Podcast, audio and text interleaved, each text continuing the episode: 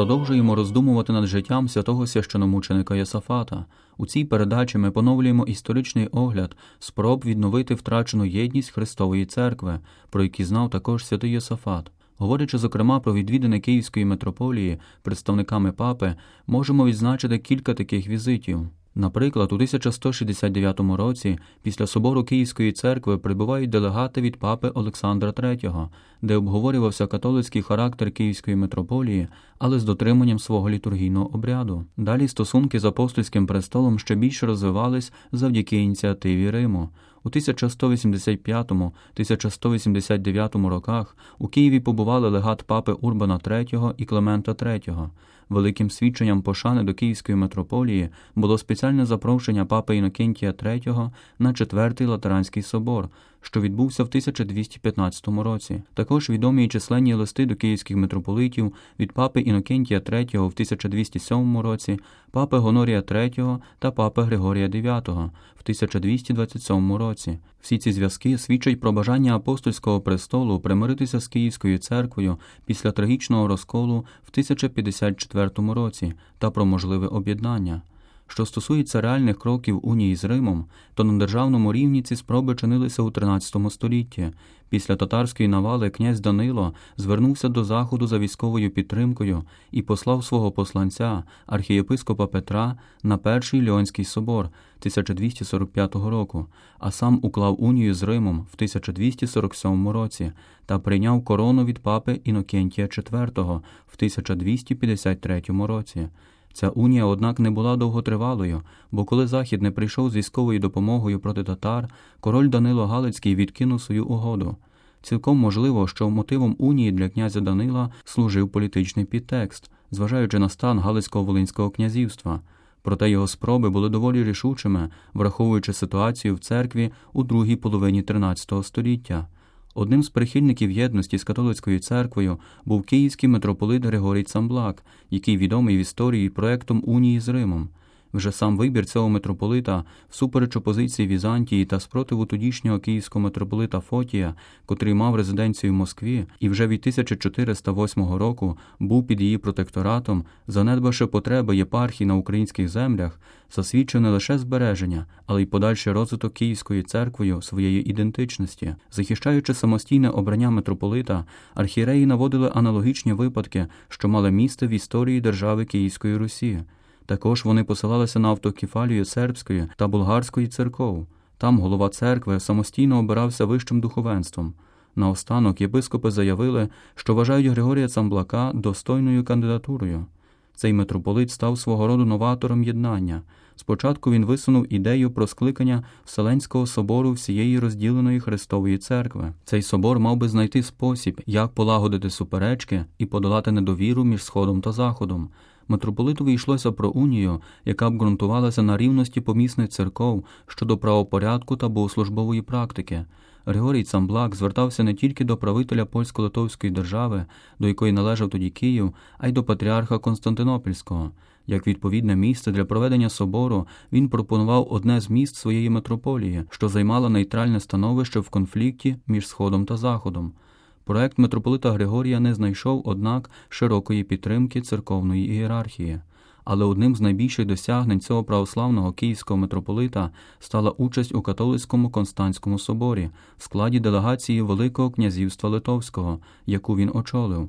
На соборі у Констанці Григорій Цамблак виголосив перед усіма присутніми свою промову.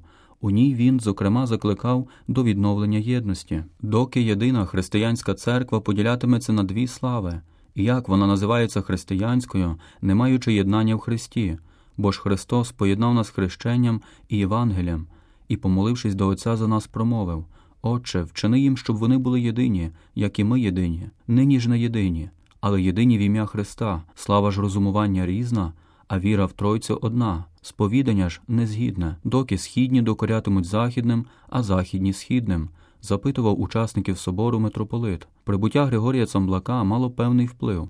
Він привернув увагу не тільки церковних діячів, а й звичайних жителів Констанце. Один із них, Ульріх фон Ріхенталь, навіть лишив у своїх записках докладний опис літургії, яку відправив київський митрополит зі своїми священниками. Ба більше архієпископ отримав особисту аудієнцію у новообраного папи римського Мартина. Між київським митрополитом та католицькими ієрархами розпочався багатообіцяючий діалог. Та, на жаль, він не здобув безпосереднього продовження в майбутньому. Приблизно у 1419 році Григорій Цамблак помер. Однак його діяльність як митрополита мала далекосяжні наслідки. Вона стала важливою передумовою для поширення на українських землях ідеї єдності з католицькою церквою. Іншою постаттю, яка вплинула на утворення унійної церкви, був київський митрополит Ісидор та його заангажованість у Флорентійську унію, яка укладена між східною та західною церквами на соборі у Флоренції. Вступ до підсумкового документу починався словами: Нехай ликують небеса і радіє земля.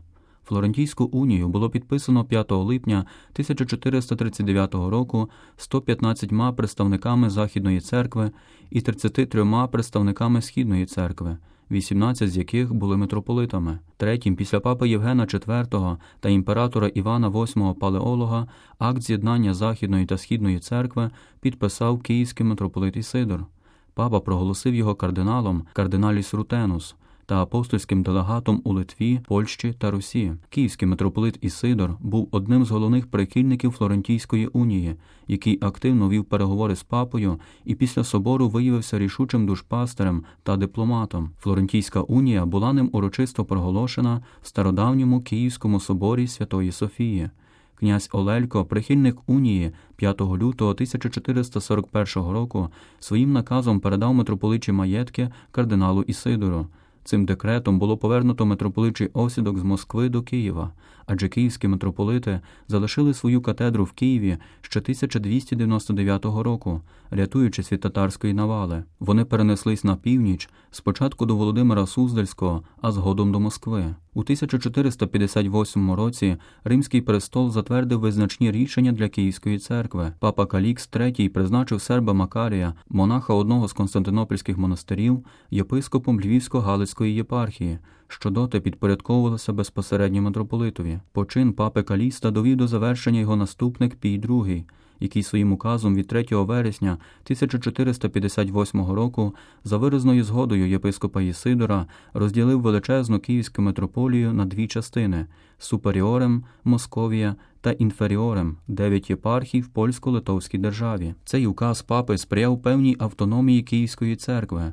Більше того, цей розподіл з погляду історичної перспективи можна вважати окремим актом Божого проведіння для українського народу і його церкви, як православної, так і католицької, задля збереження їхньої єдності, окремішності і самобутності. Через майбутні історично-політичні події Флорентійська унія не була утверджена на території Київської митрополії, хоч залишила глибокий слід єдності та збагатила духовне і культурне життя на землях України та Білорусі.